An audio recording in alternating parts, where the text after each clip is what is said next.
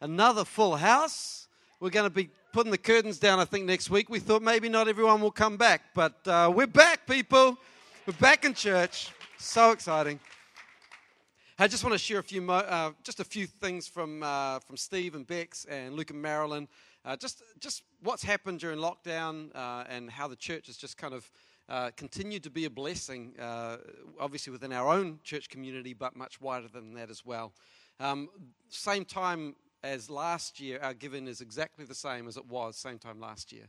So even through lockdown, the faithfulness and the generosity, God has just continued to uh, just just pour out His blessing. As a result of that, on top of that, we've also seen 80,000 given to our COVID relief fund. So these are people given over and above to support those. I know some businesses said actually our business has thrived during lockdown. And so we want to give what God has blessed us with to bless other people. And this is what community is about. You know, that we're blessed to be a blessing, that we actually can have an impact on somebody else's world by, by sharing generously what God has given us. But what, what was also awesome is that we were able to give $120,000 over this last period, um, just the last couple of months, to our mission partners in India, uh, Pakistan, struggling. Um, and we're finding now, actually, a lot of those countries now, uh, if, if, if, you're watching what's happening in some of these countries, they're, they're actually in serious trouble now. You know, we're, we're probably all getting back to normal and just, just pretending, you know, it's like, hey, yeah, it's great. But, but there's some countries in real, real challenges, you know, with, uh, with the coronavirus. And, and so a lot of them now are feeling the effects of it, which we were feeling. They're feeling the effects of it now, and it'll be a whole lot more than that. I saw a photo of of a ferry in Bangladesh with probably 3,000 people squeezed onto this ferry. There was, there was no social distancing, it was just shoulder to shoulder. And, and that's the reality in some nations. And so uh, please continue to pray. But uh, amazing we're able to help in those different ways. And also um, through Christian Savings, which is an organization that, that helps churches um, to be able to, uh, to, to, borrow, to, to you know, um, build buildings and uh, things like that. Uh, we've been able to give to uh, Christian Savings quite a significant amount of money that's allowed us to bless other Elim churches. So, some other Elim churches that struggled during this time, we were able to be a part of uh, seeing them uh, kind of get through some of the tough times as well. So, come on, why don't you give yourself a hand? Give God some glory, some praise for your faithfulness, for giving to God. Well, we finished our series, Letters from Lockdown, but if it's okay, I'm going to take another week in Philippians because there's a message that uh, really felt like God's been uh, stirring in my heart, and I, I, just want to share it this morning. So uh, we're, going to, with and uh, we'll see where we go from there.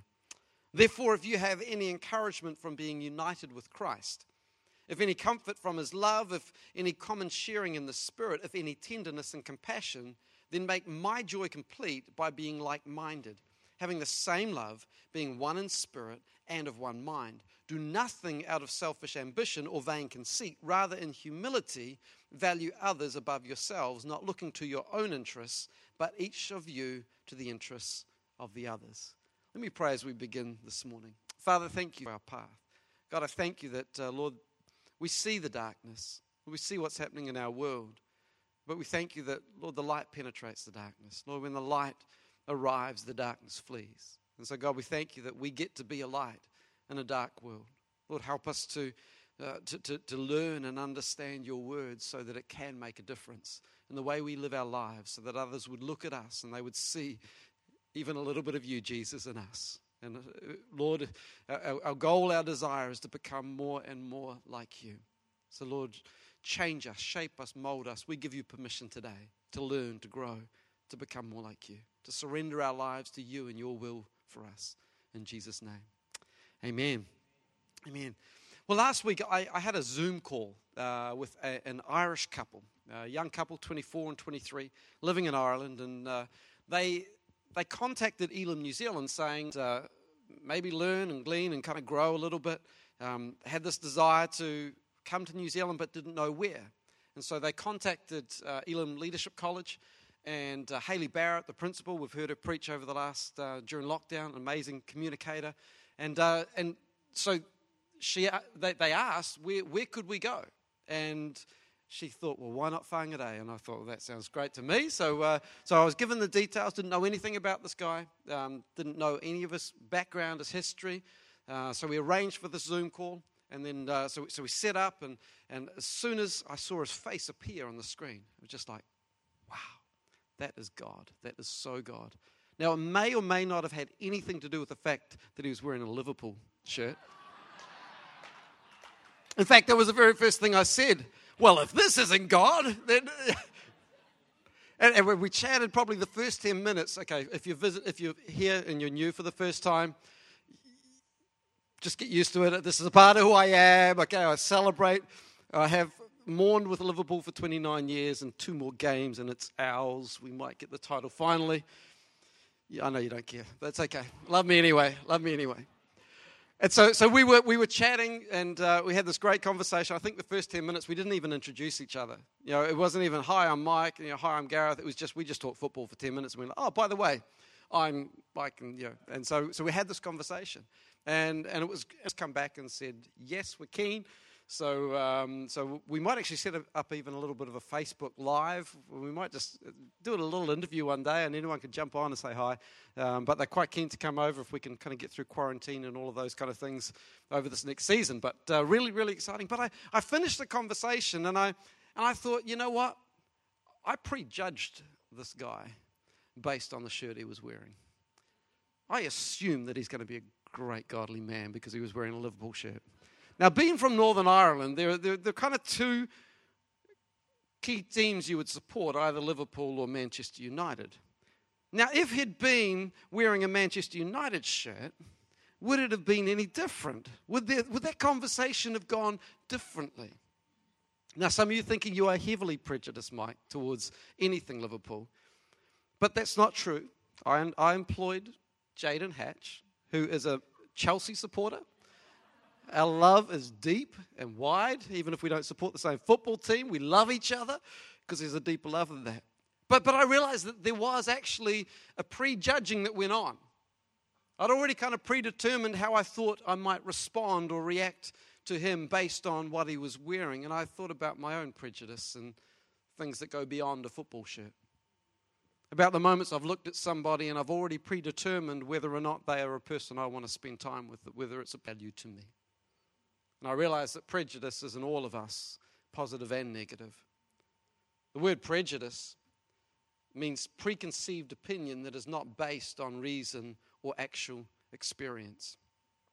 And I'm not talking right now that are horrific, pure evil, hatred, the, the result of sin in our world and people making horrible decisions. I don't want to go into that today, but I want to talk about that in each of us we have the ability to prejudge somebody. And that our prejudice can affect the way we love and the way we treat people. And it's a problem that I know is in my life, and, and maybe it's in yours as well. And that if we could lay down our prejudice, what would happen in our own nation? What would happen in the nations of the world if we would love as Jesus has asked us to love? So, would you, would you be brave enough to, to go on a journey of discovering the power of our prejudice and uh, how it could work and uh, what it would look like. Because in reality, we can prejudge someone based on the color of the shirt they wear, the food they eat, the way they eat their food. You know, those mouth open chewers? Yeah. The way they smell, the car they drive, their profession, their possessions, where they live, right through to the worst prejudice and racism that we see that breaks the heart of the Father, which is where we prejudge someone based on the color of their skin. And I understand we live in a world that's on fire at the moment. It's a sensitive topic. And the purpose for me today is not to bring my opinion or my comments. Purpose today is to recognize that we're all capable of horrible evil, of prejudice, of self healing in our own relationships and in our own land that there needs to be something that, that happens within my heart. If I can start with my heart and my relationship with Jesus, then maybe, just maybe, I could extend love of Christ to somebody else. What could that look like? See, prejudice can be blatant, prejudice can be intentional. Sometimes it can also be subtle. Sometimes I might not give anybody the words that might come across as prejudice, but I might hold back 100%, which is what I should be giving. I might give 60% or 70% because you know what? I'm not sure I want to give everything in this relationship with you. So our prejudice can determine how we love one another. I love children. I think that's why Jesus said, Let the little kids come to me. They get the kingdom of heaven, they understand it. I love little children because they don't care how rich or poor their friends are. They don't care what nation they're from. They don't care which neighborhood they grew up in. They don't even care about the color of the skin of their friends. My five year old daughter Zoe, her, her circle of friends includes Maori, South African, South American, Kiwis. And she, she's not, I mean, if I was to ask her, what ethnicity, what nationality are your friends? Huh? Now, she might be able to tell me that the, the skin color might be darker or lighter than her. She might be able to say that, that they got brown eyes or blue eyes or, or hazel. Might be able to say brown. So she could say all of that, but actually, that stuff doesn't even matter to her. The stuff that we, we, we allow to become prejudice actually doesn't matter to a child. She chooses her friends on a higher value system than many of us as adults. Are they kind to her? And does she enjoy playing with them? Can I let a little five year old's value system preach to us this morning? If my five year old daughter can find people internationally across the globe and find agreement and find connection and find a relationship, and it doesn't matter what they look like or where they came from, is it possible that we could find that in our own hearts in relationship with other people? Sadly, this isn't our, our world. You know, I, I want to I wanna get to a place where actually there's a, there's a positive prejudice. What do I mean by that? I want to prejudge you before I get to know you.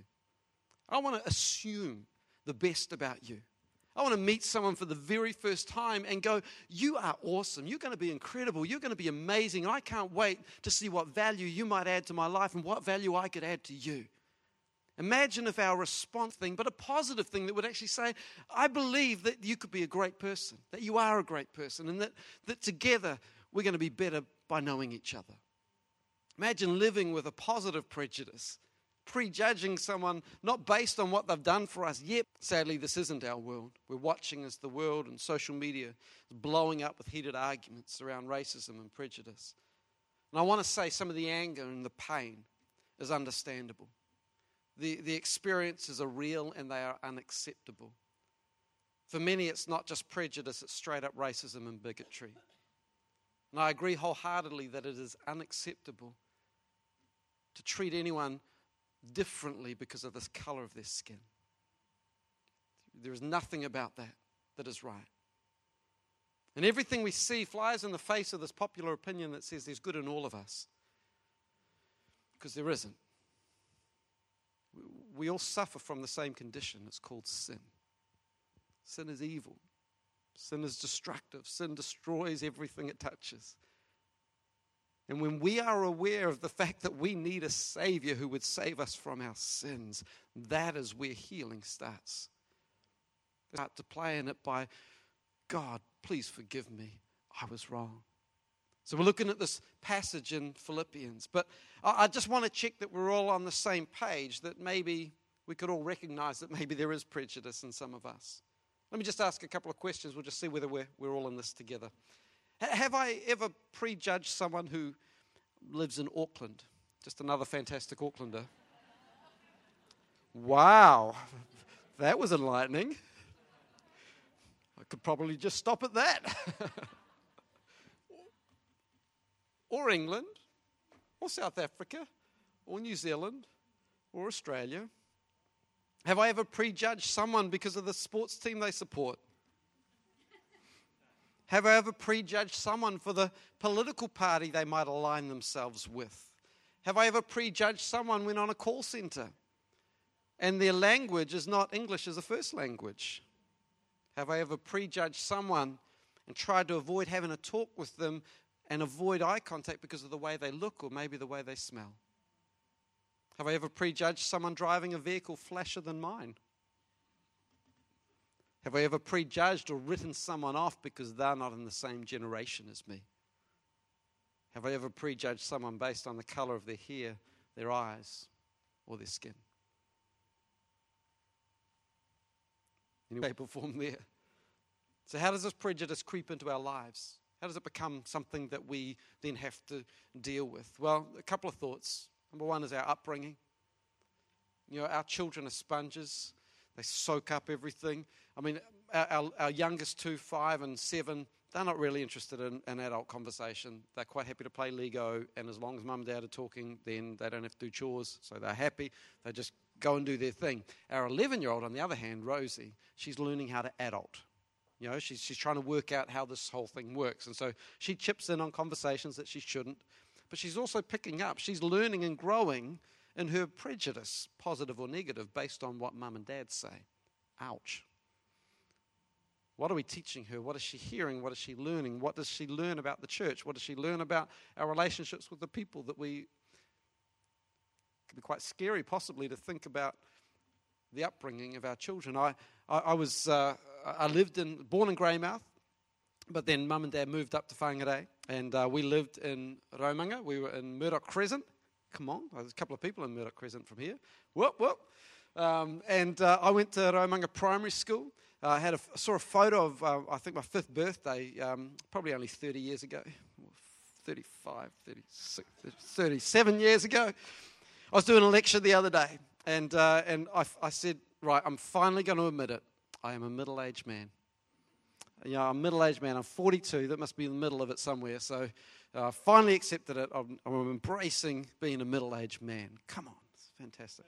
So, anyway, I saw this photo of, of, of us as kids, and it was like half Māori, half Pakeha. There weren't too many other nationalities going back 35 years in, in, in Whangarei.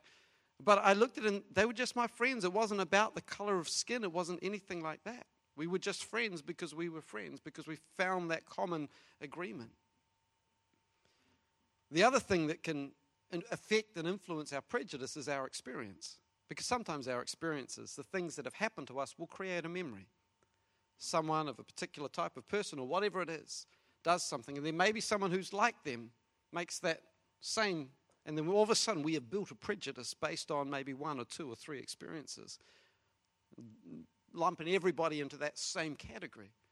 And so sometimes our experience can affect our prejudice, but ultimately it's our sinful nature. That's what causes us to respond with prejudice. So, recognizing this prejudice in all of us, it's important we understand this passage in Philippians. See, Paul was clearly aware of the tensions between Jews and Gentiles, Greeks and Romans. Even though they were committing their lives to Christ, there were still divisions of race and culture, male and female. Paul was saying to the people in Philippi if you're encouraged and comforted by being united in Christ, if being connected to Him matters to you, then make a commitment to address the prejudice with prejudice. Well, this is what Paul says, and he gives us some amazing things that we can consider. Verse 1 Make my joy complete, he says, by being like minded, having the same love, being one in spirit and of one mind. Paul's saying, I want you to be in unity. I, I want you to have the same love for each other. Not striving to be the greatest or the best, but, but this love that would bring us together. And then he gives us some really just amazing pointers or tips or, or ways of living. His first one, he says, do nothing out of selfish ambition or vain conceit. Quick heart check. How do I position myself with, with conversations with people?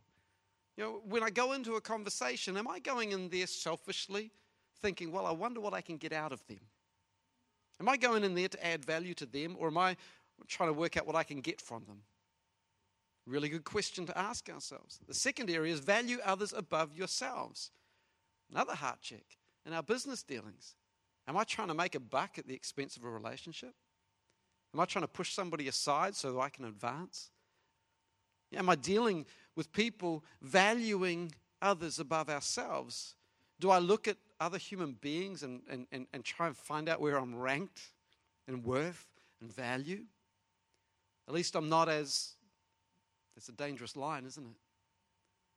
Or maybe I'm not as myself. And then, thirdly, consider others' needs first. We've got a little rule in our house. I picked it up from some other parent that says one cuts the cake and the other chooses which piece they take. It solves all parent issues. That piece was bigger than mine. Well, you cut it, they choose it. So one cuts and the other chooses. So if, you know, the person who's cutting, they are going to make sure that that is a straight line, that those two pieces are identical in size and portion. And so every now and then they cut and they don't quite cut right. And, and there's clearly a smaller piece and clearly a bigger piece. And you can see the face just drop. It's like,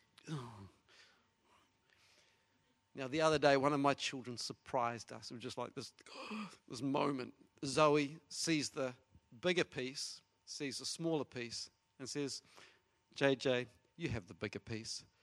I'm like, oh, oh my goodness, she valued Josiah over herself. But, but, but what an impact that had. What an impact it has when we, when we say, no, no, no, no, you first. As I'm driving behind a car and somebody sneaks into my car space after you. Come on, nudge your husband. Give your husband a nudge. No need for road rage. No need to get upset. After you, after you, I'll consider your needs. I'll, I'll get there about two seconds behind you and I will pray for your salvation as we drive together. Shakamaha.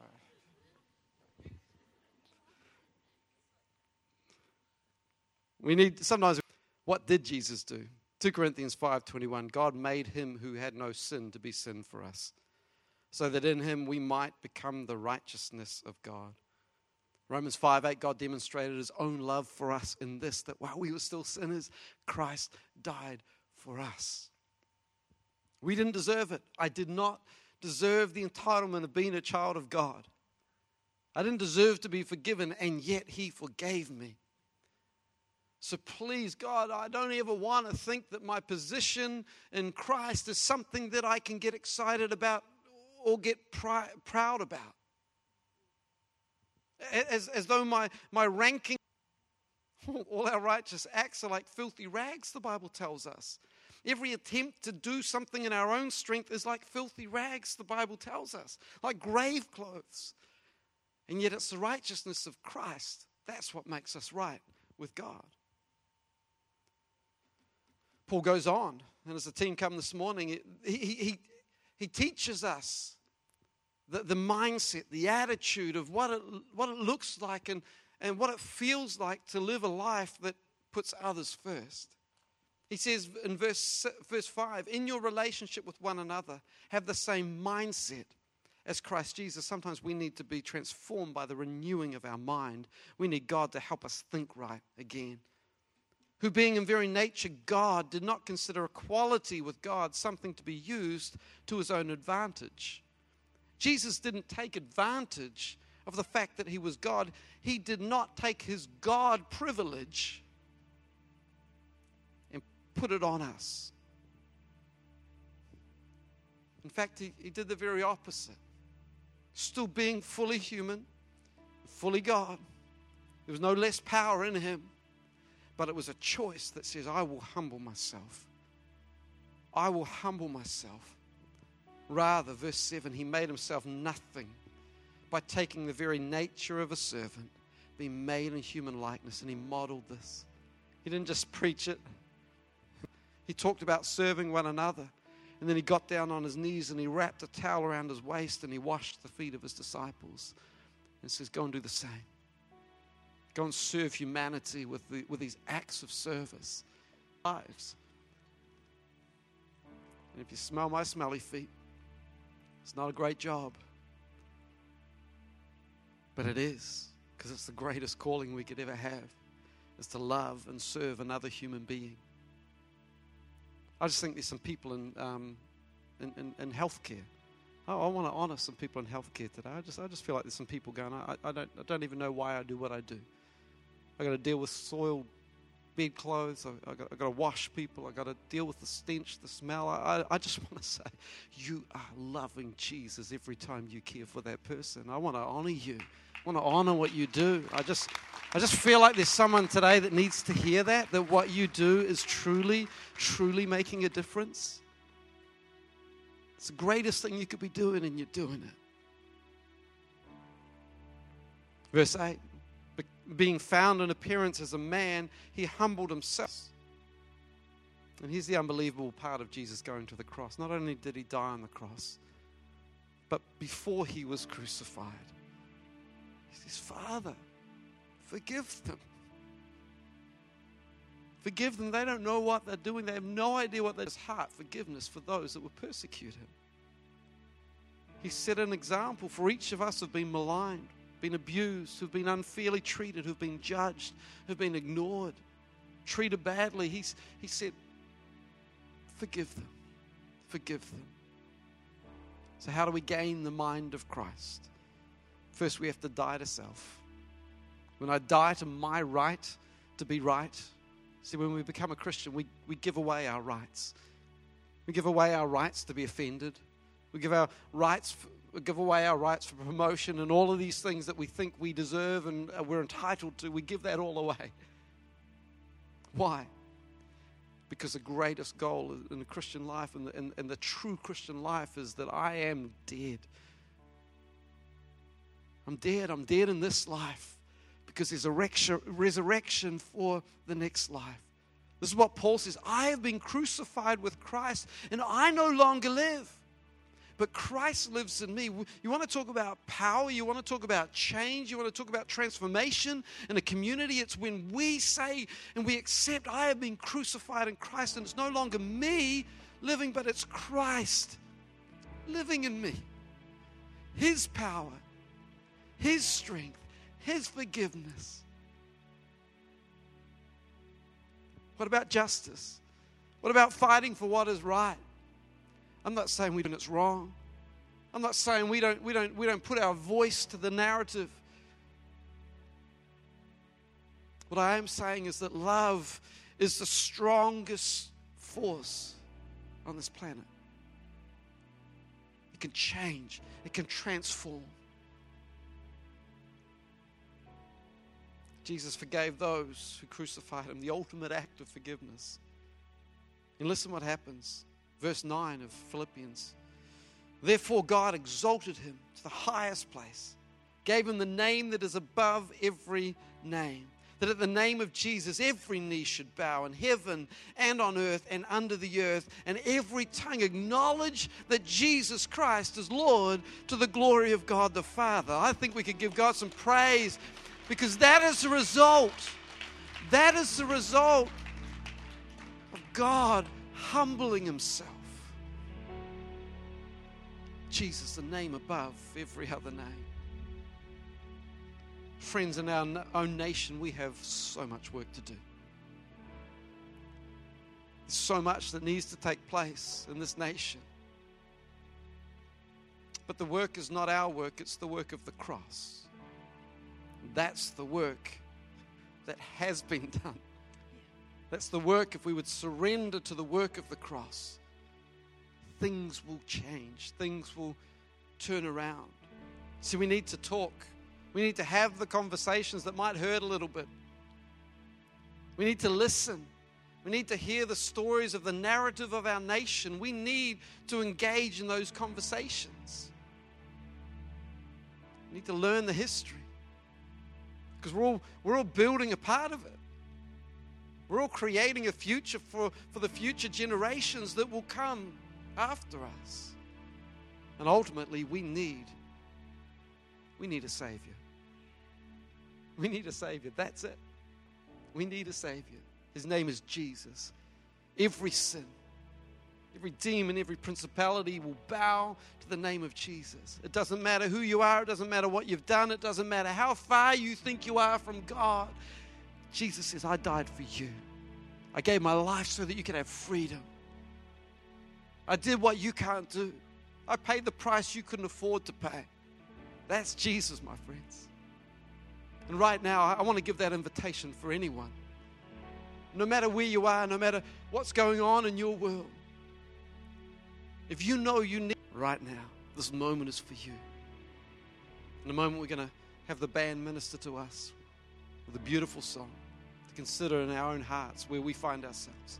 But if you're here today and you know you need to get your life right with God, full and final, He will forgive you of your sins. He will give you a new life, a brand new start.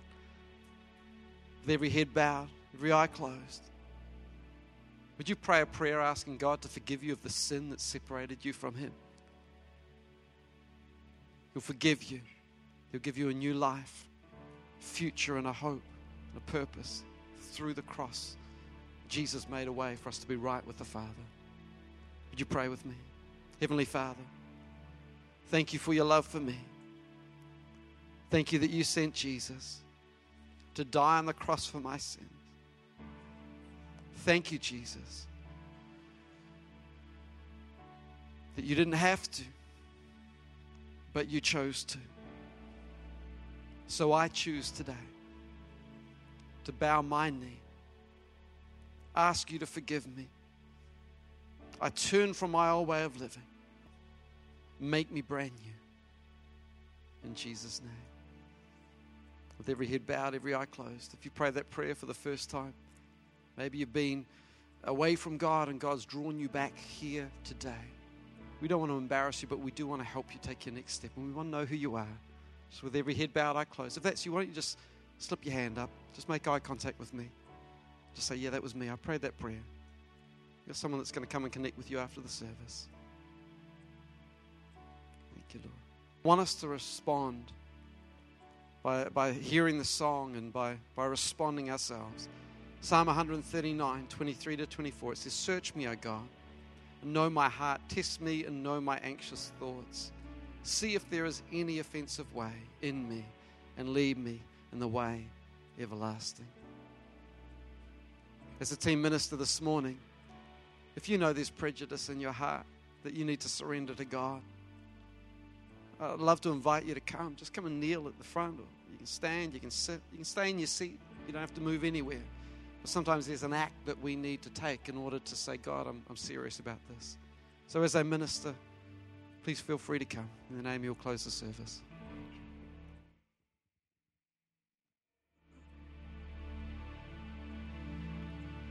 Tu ia ki te rangi. Tu ia ki te whenua. Tu ia ki te ngakai katoa